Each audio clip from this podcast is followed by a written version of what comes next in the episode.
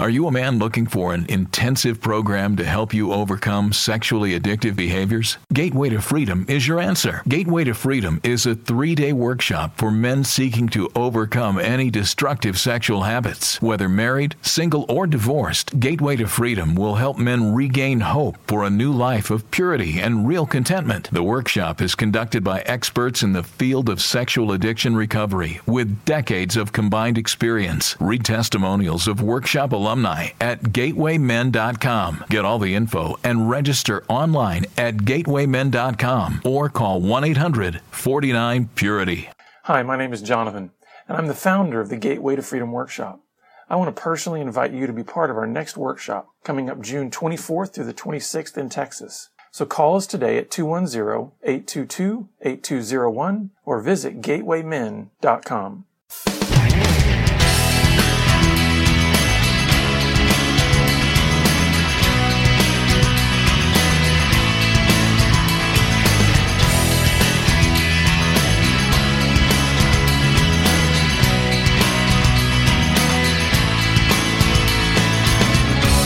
Welcome to Pure Sex Radio, training men, educating women.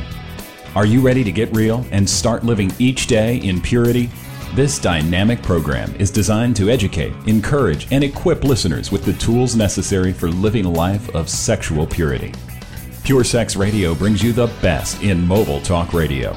Listen to real-life struggles, learn how to overcome lust, pornography, and sex addiction, and get serious about purity. Your hosts for Pure Sex Radio are Jonathan Doherty and Stephen Cervantes. Jonathan is the director of Be Broken Ministries and founder of the Gateway to Freedom Workshop for Men. Stephen is the founder of the Hope Counseling Center. Visit us online at puresexradio.com. And now, please welcome Jonathan and Stephen on Pure Sex Radio. Good day, radio listeners. Welcome to this week's edition of the Pure Sex Radio broadcast. We're glad to have you here with us. My name is Jonathan. I'm here with Stephen. Stephen, how are you today? Today, I am thrilled. That's good. I am thrilled to be here today. Yeah, I do need to let the listeners know Steve came in with an extra little pep in his step and a lot of enthusiasm. I think we've come off of a couple of weekends in a row of being able to be with men at our Gateway to Freedom workshop and the alumni retreat, and it's just been...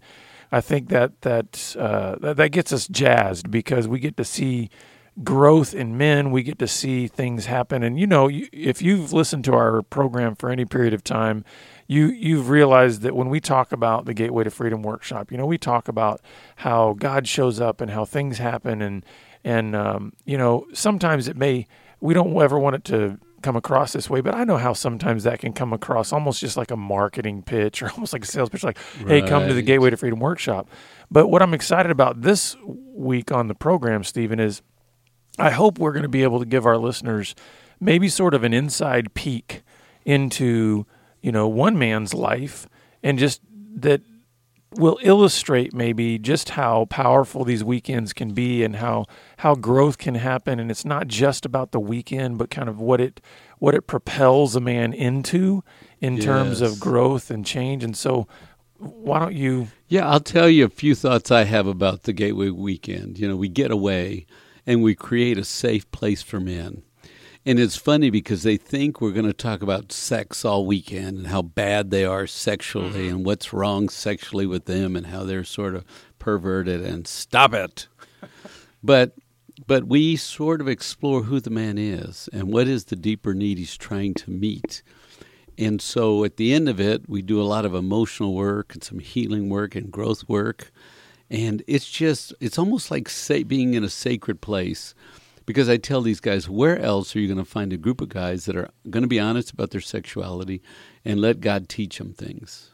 And that's one of the things that I think has been over the years so eye-opening to me personally, and it shouldn't be because it was part of my own experience in recovery, is that once a man is able to get into an environment where he is safe enough to share the deep pain and the struggle and the secrets, I'm telling you, men want to tell their story. Men want to open up.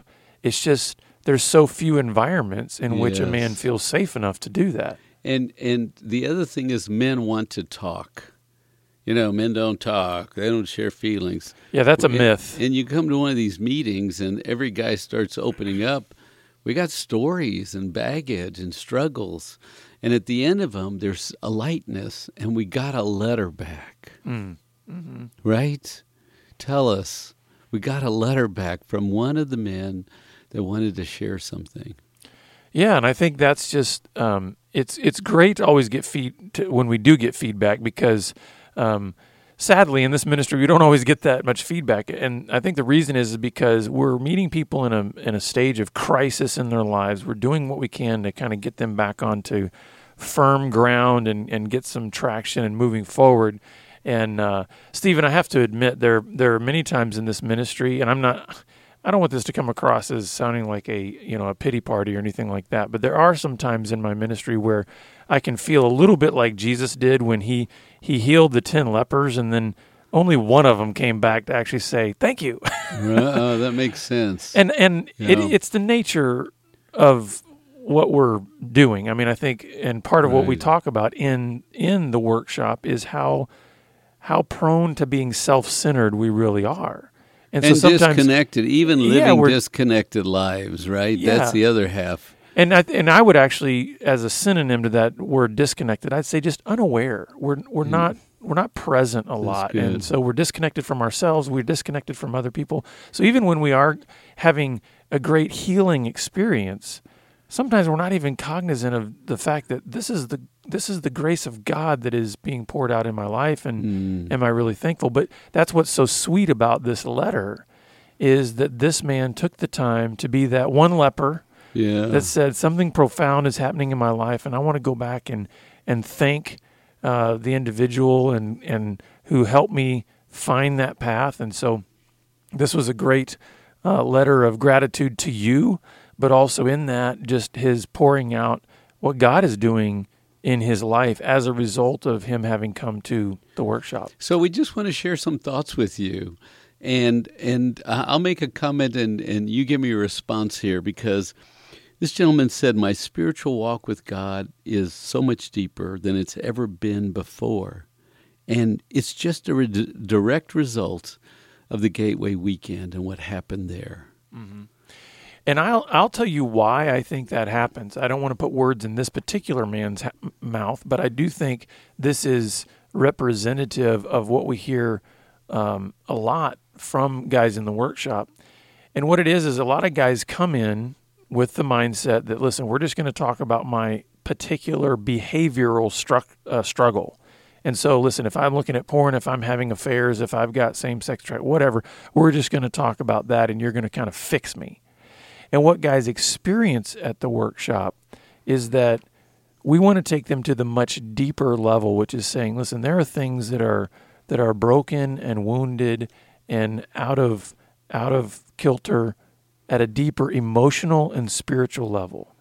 And yes. So I think when guys, when they tap into that place in their being, they realize, oh, you know what?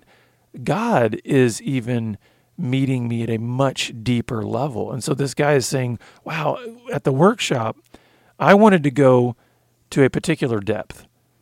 And you guys drew me into a much deeper depth. And therefore, as a result of that, my relationship with God is thriving on a much deeper level. I'm experiencing a depth of intimacy with him that I haven't had before. You know, it's interesting because the word depth, you just repeated several times. And it's like, that's where the healing is needed. Not on the surface, mm-hmm. not with a do 1, 2, or 3. It's deep healing. He went on to say, hey, Jonathan, the material was fabulous. The inspiration I got was incredible. The motivation just blew me away. What a blessing. Say something about those three words. Mm. Well, you know, one of the reasons that we value story in our ministry, and in fact, it's one of our core values, is because we do believe that story is what inspires people to get on to the journey of recovery.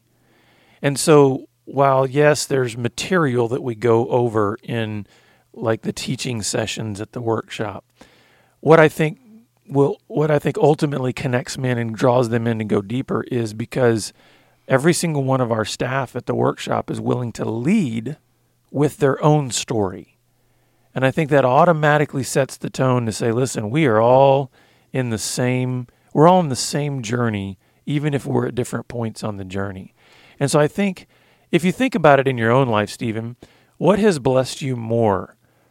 Hearing somebody give you instruction from their head, or hearing somebody that wants to connect with you from their heart and their story? What moves you more? Oh, absolutely. I love a good story of fight and failure and get up and fight again and win. And even if you're not winning, at least have a winning mentality and know the big picture and don't get lost. Tell me your story, you know. Because in our heads, we can still remain very disconnected relationally, right? Mm. If I just say, listen, let me tell you what I learned from a very academic standpoint and give you 5 points of great, deep philosophical instruction, we can still be very disconnected relationally.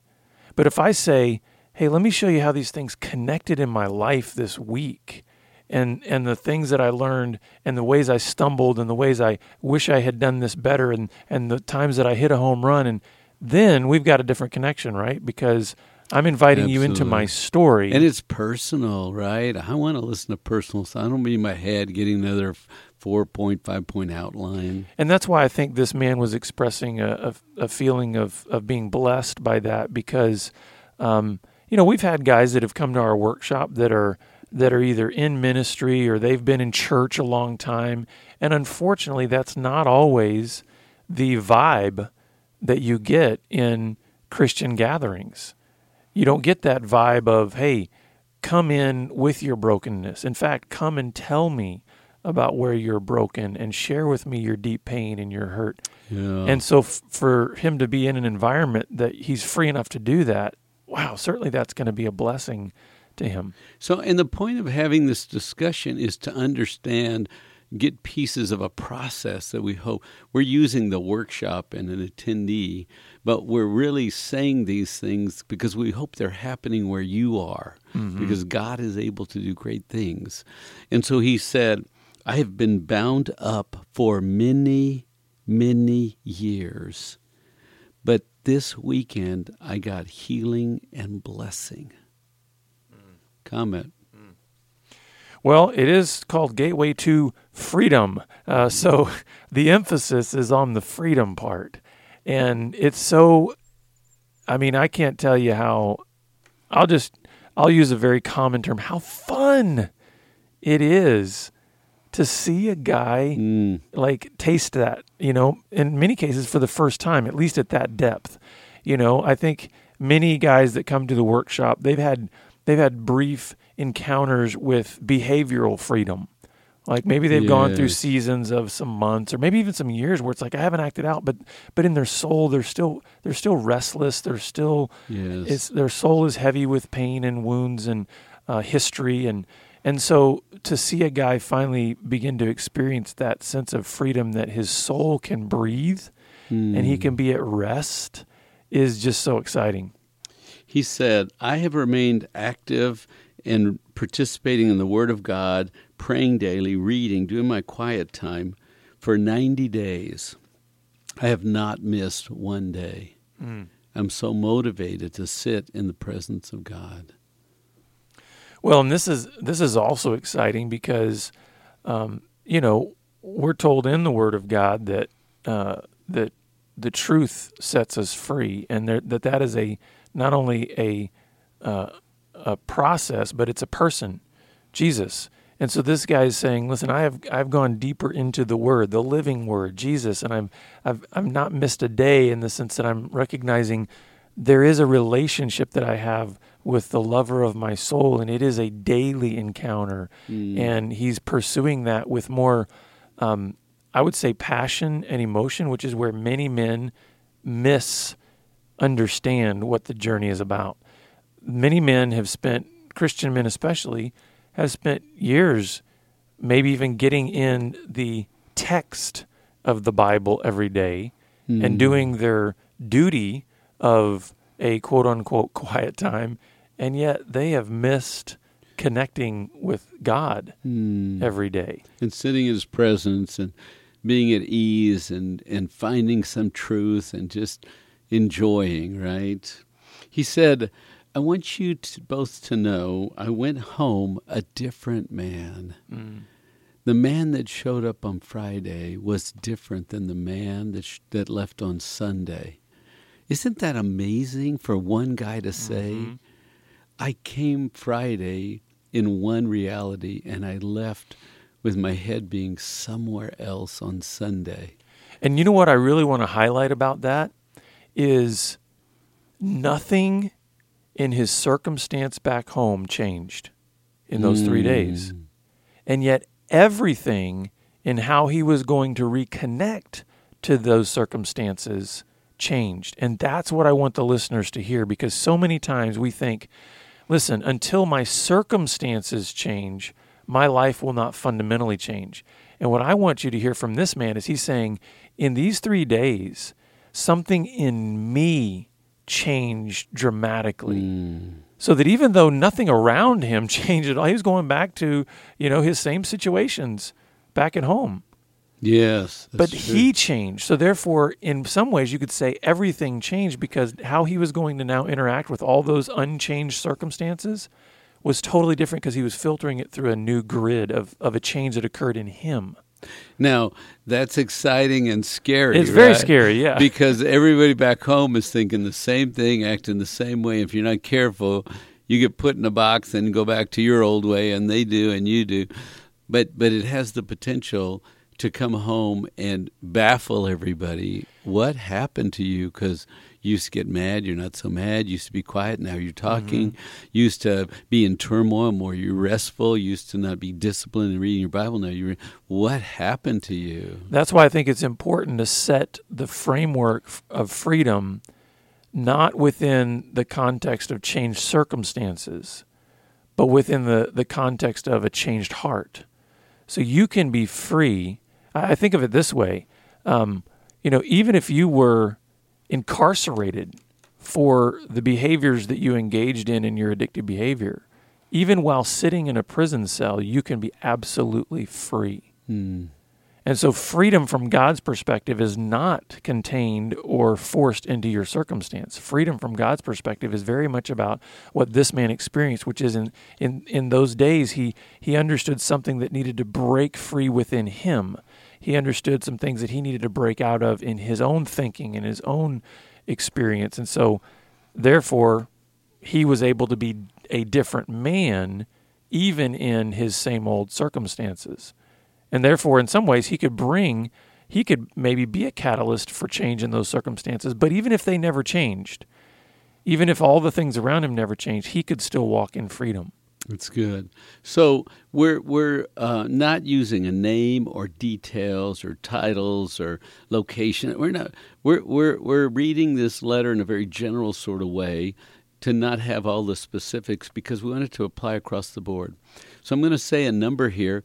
But it's not the actual number, and I'm sort of a tease here, if you will, because he said, I went home and wrote my wife a 20-page letter telling her my story. Now, because I'm changing it a bit, he actually wrote more than 20 pages. He just wrote his heart out, man. And he went home and said, I have stuff inside me. I have to get out, and I have to tell the truth. And I have to write it down and ask you to read it. Mm. I think this is a wonderful exercise, and I would strongly encourage any of our listeners who maybe have not done this, who've not sat down to seek to capture what your story is. I think it's a great exercise because it slows us down. It causes us to reflect. In some ways, and Stephen, you can correct me if I'm wrong here, but I think in some ways it invites us into the grief process, because we're able to maybe see things that we've just glossed over in our histories, not only grieve what we have done in terms of how we've hurt other people, but also to grieve what's been done to us, to grieve maybe some lost pieces of our childhood, to be able to grieve the things that were introduced to us before we were able to know how to respond to them. And so I think it's a beautiful thing, and I also think it's courageous that he would invite his wife to see what he wrote. That is a courageous thing. And I mean, that's, it's one thing to do this exercise and say, it's for me. I want to privately go on the side and not tell any, leave it in the dark where everything else is. It's another thing for him to say, I've laid myself out on these 20 plus pages, and I want you to. And you must be a good woman that I can trust and has proven her love. It's like, I don't want to be a trapped boy anymore. And I'm going to come to you, my friend, who I know is a great lover, who has her father's heart. And if I tell you, almost in confession, in bringing light to the dark place, and this is kind of risky, guys. We're not saying everybody should always do this, right? You know, but to know myself and to grieve the sadness, like Jonathan was saying, grieve the sadness of the story so I can fully own this story. And it doesn't have to own me by being a secret thing laying back there tormenting me. He said, then I went home and I secured all my devices. I put Covenant Eyes on all my devices. And so what does that mean, Jonathan, if somebody doesn't know what Covenant Eyes? Well, Covenant Eyes is it's a organization that has software that provides accountability for all kinds of devices that can access the internet. So whether it's your computer, your laptop, your mobile device, your iPads, whatever. And this allows you can assign accountability partners. And so anything that you do on any of those devices that is connected to the internet, another person is able to see what you're doing. And so it just invites accountability into your life to say, I want to not have a private life on the internet. Mm-hmm. I want my whole life to be in the light. I want to walk in the light. And so this is another step that this man took to say, listen, I'm not going to live in the dark anymore. I'm not going to carry secrets. So I'm actually going to invite some people into my internet activity to be able to see what I'm doing. So he said, now it has to spread beyond me because I'm starting to include my wife, but I have two sons, and I have to go home and talk to my boys now. Mm. And I was just remembering, we had this title once. It was No More Ignorance, No More Shame, No More Alone. Is it sort of like that? Do you remember that? It sounds good, yeah. Yeah, okay, because it was a while ago. We'd talk about it, like the title of the workshop, No More Ignorance, No More Shame, No More Alone. So what does that mean? Go home and talk to your boys. Mm-hmm. Don't leave them in ignorance. Don't let them be ashamed because they struggle with their sexuality. Don't leave them in shame. And no more alone. I'll just do this alone. Mm-hmm.